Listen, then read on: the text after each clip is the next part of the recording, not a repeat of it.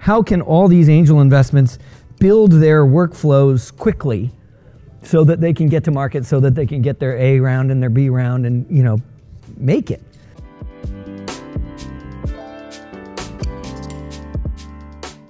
Welcome to Startup Health Now, the podcast celebrating the entrepreneurs and innovators reimagining the future of health.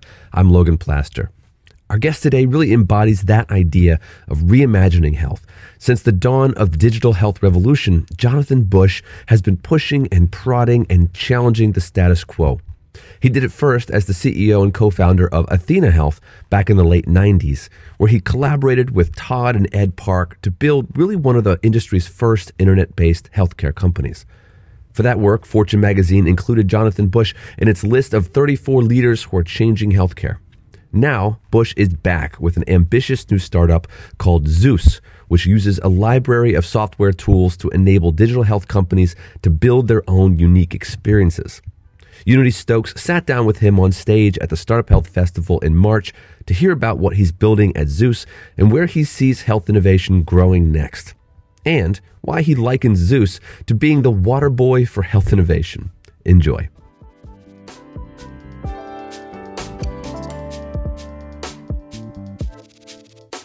So, welcome, Jonathan. Thank you very much, Unity. First of all, how are you? I'm doing very well. Good. And I've uh, tried all the different uh, approaches doing miserably, being angry. I think doing well is like by far the best. Smiling is good. It Yeah, makes you feel uh, better. mechanically, yeah, healthier. connects.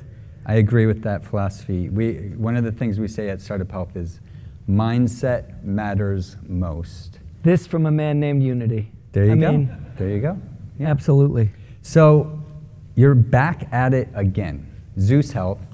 What's going on? Tell us about Zus. Okay. Well, I had the chance to be an angel investor uh, a bunch uh, after getting uh, fired. And, uh, and, and I saw more than I could help. And uh, all of these companies were such an interesting phenotype where they, they could provide care and write code in the same company. Whereas in the, my whole sort of career at Athena, there was two sort of tribes that would walk through the savannah but never overlap. You know, as the providers and then the sort of software makers. And then once a year, you know, the water would be poured into the HIMSS pan and they would all, you know, cross each other for a while and occasionally get stompled. Uh, and then go back to their corners, and, uh, and, and work happened, and technology was implemented, and often at the tip of a gun or an $80 billion bonus. But uh, this idea of companies combining the things and actually sort of growing their own food rather than hunting in the savannah for it uh, got me going. It just the problem was there's a really long putt for each of these companies. You know, we do nothing but early stage, you know, alcohol abuse disorder, and we need an entire EMR to write one prescription, do some coaching, and monitor alcohol levels with a remote monitored, you know, breathalyzer. What is one, right? Another one's we only do, you know, early stage, or we only do, uh, you know, irritable bowel, or we only do early pre-diabetes, whatever it is. Uh, and they all needed kind of a pretty full stack to be able to cut their own little workflow through it. And they could write software, but they were all going to do this really big write of software. And I was like, hey, you know, what was that line from uh, Princess Bride? Do you think they'll make it? Right. It'll take a miracle. Goodbye. Here's your angel money. Uh, good luck. Uh, and I thought, couldn't couldn't some of these things be common? You know, w- w- could there be a a Build-A-Bear studio where these companies could go and get More the a- commodity more of a stuff? platform. Yeah, and, and what it's bumped into. So it was really first like, how can all these angel investments build their workflows quickly, so that they can get to market, so that they can get their A round and their B round, and you know, make it. Um, and what it sort of bumped into is, and by the way, none of them actually are trying to keep others from seeing data. Like it's a whole ecosystem of companies that are actually not trying to block the sharing, at least of basic medical record data, because they're all they're all a piece of the kaleidoscope. They're all only interested in irritable bowel or you know whatever my examples were.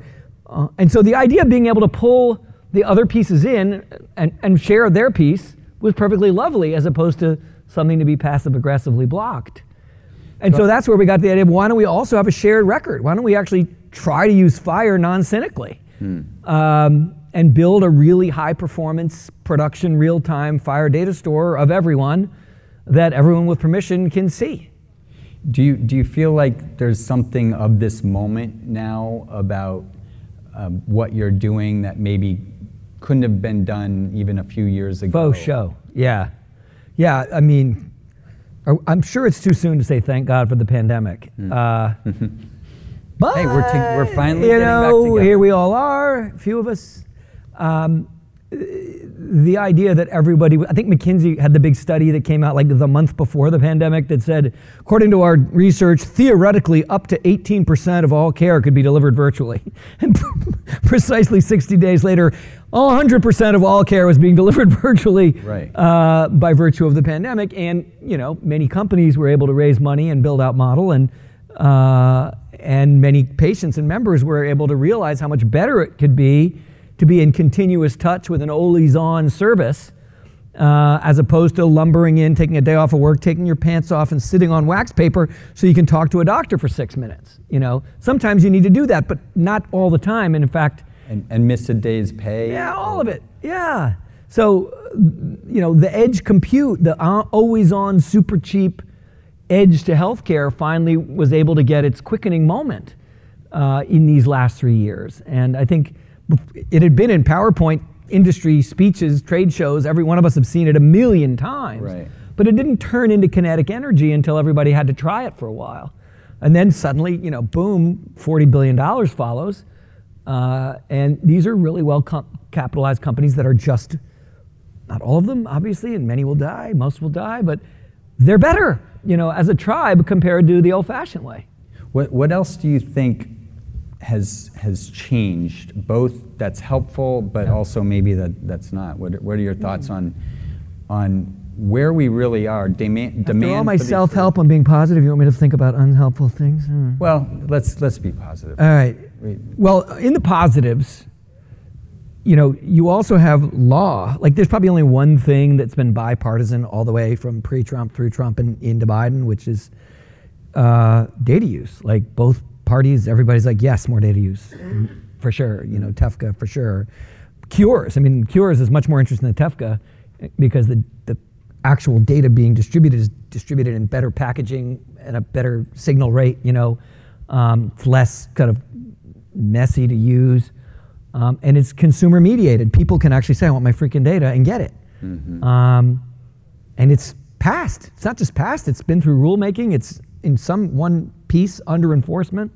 So law is is better. That's a game changer. Um, a practice. You know, now HIPAA happens. You know, uh, it it doesn't. Uh, it doesn't happen as a mainstream thing, but everybody shares CCDs all the time. There's almost no providers left in America that don't have a way to get to them and they share the CCD. So the potential, it's crufty and sh- crappy and slow, but it's there.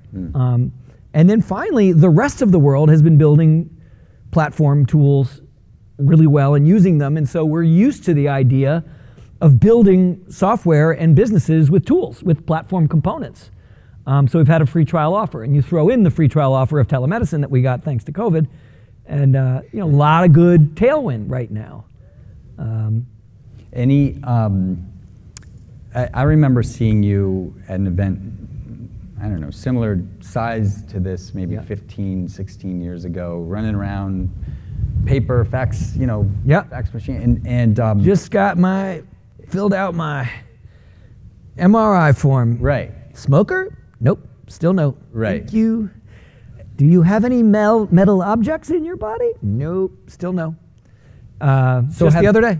It's great. Things, um, you know, I, I have this theory that in healthcare there's two types of innovation happening at the same time. There's this Okay. very incremental innovation on one path, and then there's another parallel path of leapfrog innovation. And it's hmm. not necessarily certain when that's going to take shape, but from you know 15 20 years ago when you were running around with, with Yeah. the paper to now have did you think we would have made more progress or are we somehow ha- we've leapt forward in a way that maybe we haven't realized yet because the pieces are starting to come together because of the opportunity to create a platform. in, in all things we want to go around it right but we always have to go through it. It's like i don't want to i would like to skip adolescence. No then you'll have a nervous breakdown and have an affair later on. And go through adolescence break up with your parents learn to like them as adults whatever. Like going through meaningful use. Like what a you know sad and wasteful effort in top-down nation building that caused products that didn't connect and didn't do practical tactical things. Instead were built entirely on the ability to win at government inspections and be shovel ready in time for the checks you know. That was too bad. Um, but anyway everyone got on something they're used to clicking now. Doctors like you know what i hear a lot of doctors liking their epic? Liking it. Like yeah i love epic you know I had a survey with a company. Uh, a gr- bunch of doctors broke up with a, their health system. Kind of there's a lot of doctors peeling off now. Of the big, the big roll up is now sort of the big roll out, and these doctors are joining digital health companies or standing up their own more tech forward versions of themselves. And uh, one of the surveys, the doctor in the little focus group, the senior citizen, older man, said. Uh, well, my biggest problem is I do not want to lose. What's the name for the Epic portal? right. He loved the Epic portal. Yeah. Uh, you know, that's a whole e- evolution from where we started. That you know, I'm not sure I would have ever expected to hear. But do you think we're gonna? There's gonna be some leap. Everybody forward? wants moonshots. I mean, honestly, You're, you're busting on our moonshots. What's going on? ah, I, I went nuts when Biden. We're gonna do cancer moonshot. No, you're not. No, Joe. it, it- it's now cancer, diabetes, and Alzheimer's. triple moon, three moons, one shot. No, doofus, you, not him, not the president. People in a bar arguing. Um, Incremental's good. incremental good doesn't mean you have to go slow, right? When you set up that contrast with incremental and rapid, I, I was worried that the bad guys would be the incremental guys, and No, I- I feel like the good guys are the, the incremental guys, It's but you have to world. increment on some set of metric that isn't a top-down, you know, government metric or, or, or corporate metric, but is indigenously valuable. Network effect, for example. Yeah. Are people is are there two sides of the network? Are they using? Are they adopting? And then the product has a true north for evolution that is um, just more inspiring and more clearly directive of invention than something that is sort of political or bureaucratic in nature.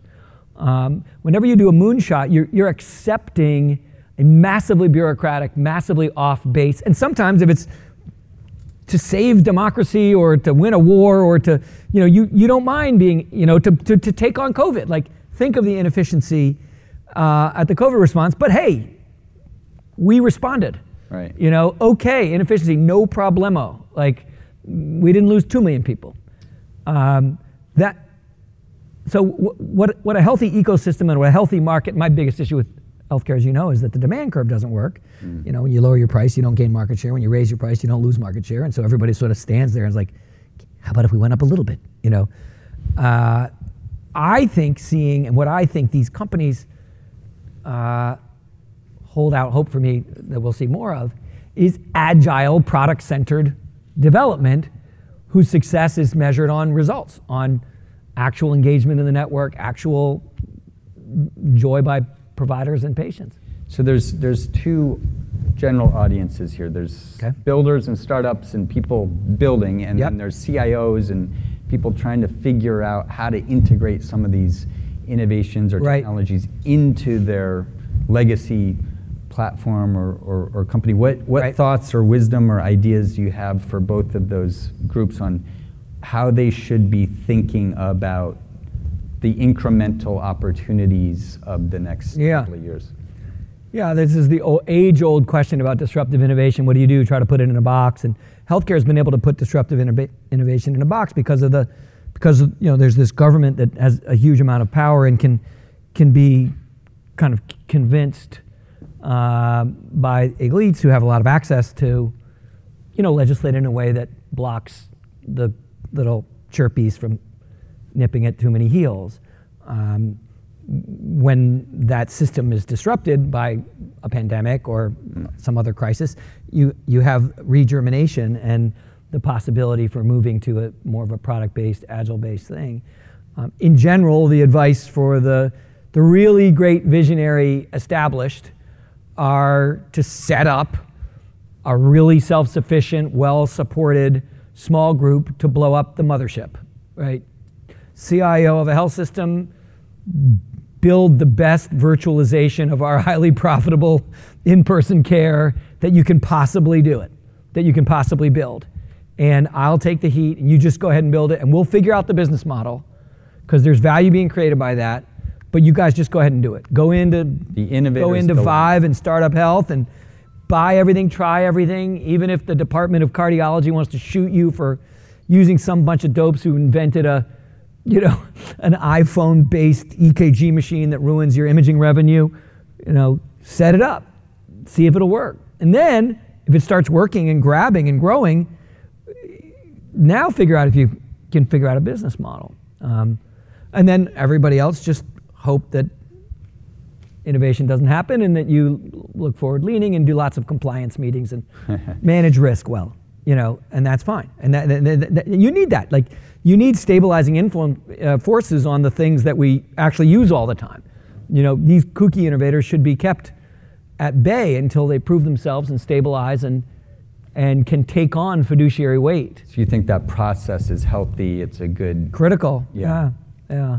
I think in general, startup guys get overly lit up when they get a meeting with the big established guys, Mm. and I suggest to you that your time would be better spent with a, you know, really marginal, lame, little established guy rather than a famous, big, powerful. I think that is such guy. an important piece of wisdom. Yeah. I, Athena lit grew entirely on clinics in second cities that no one paid attention to, that Yeah. barely knew what a CIO was, and then built. And then when we went to our first, you know, health system, we were the, the patient database, you know, was 10, 20 times the size of the health system. We didn't have a customer that big, but all the operations that were going on were bigger than that systems Hmm. um, because we had picked off so many little guys in the long tail that were deciding between death and dishonor. Um, so I don't. So leave what us, it's worth. Leave us with some optimism. Yeah. Um, and also maybe an ask Okay. for, for Zus. Yeah. And there's a lot of startups, both here and, and uh, streaming, that, that may be relevant. You know, I think part of making these platforms work is they need to get that critical mass. What, what's your ask? And, and then Okay. also, what are you What's my asking? What's my Optimistic about- joyful? Th- okay. Um, this is going to not sound optimistic at first, but I think the like this digital health movement probably won't work unless literally the speckled collection of people in this room or in this building make it work. Mm-hmm. It is one of those wonderful moments, black swan moments, where individual like we'll never be Zelensky, but we'll dream about ha- when our Zelensky moment comes around, that we'll frickin' do it. Yeah. That we'll be ready, and something will have prepared us. I don't know what it is—a great marriage, a extra you know money from his business, or what it was that gave him the wherewithal to just say no, principle over practical. Fuck you. Yeah. And everyone said, you know what? Yeah. Yeah. Yeah. and all of us are now being led by this Yeah. man, as well we should be. And each one of us in digital health, like we're right around a hot spot where that kind of moment is possible. And so what's optimistic about it is like there's a possibility for all of us to be part of a you know, this magical part of the human experience where you create something that absolutely wouldn't have been there without your effort. That gets used and loved and appreciated and criticized and made better by others for years to come. That is the greatest feeling in the world. A child, right? It's a little lump and it becomes, then it hates you and then it goes on and it likes you and it's just a fabulous thing and we can do it at a social magnified level. And that is opportunity for, I mean, a reason for enormous optimism. Um, and, and, and Zus is my plug is let, let Zus be your water boy. Like we don't want to do digital health. We don't want to. We just want to carry the water and squirt it in really efficiently to your mouth. I mean, it's a, it's a database. It's a freaking. we do like the least interesting pieces. We do registration, patient arrival. Like, does anybody here send out a Formstack questionnaire to new members that causes them to lose interest and drop off or answer the question? Or do you have a mid level guide who calls and tries to get the question answered? Zus does all these things. Um, and, it, and it resides on a, on a shared data store so that if other people update, you can see the feed. Um, and I think that'll help. So I just want to thank you because Oh, you, thank you. have come to, um, you've met with our entrepreneurs pretty much every year since the inception of Startup Health. And it, it means a lot to have people like you support early stage innovators. We, I think we need to get all the ecosystem doing that. So Yeah. I really appreciate that. Our entrepreneurs appreciate that. And uh, thank you for being here. Well, you're proof positive of the reason for optimism. I went to the startup health things because you were a startup. Uh, and I was like, this guy's starting up a startup for startups. I gotta be there. That is true. You know, and then you and then it's not a startup anymore. I mean, it's an established, well-known name that people chitter chatter about in their channels uh, as a sign of accomplishment, uh, as a credential. So, Thank you. bravo for you, man. Appreciate that. Thank you guys for coming. Thank you so much. Thanks for listening to Startup Health Now. Startup Health invests in health transformers from around the world who are committed to achieving audacious health moonshots. If you want to learn how you can join this community of entrepreneurs, or if you want to connect with one of our 380 companies, go to startuphealth.com. If you'd like to learn how you can invest in our Health Moonshot Impact Fund in collaboration with AngelList, go to healthmoonshots.com. Thanks for listening to Startup Health Now. We'll be back next week.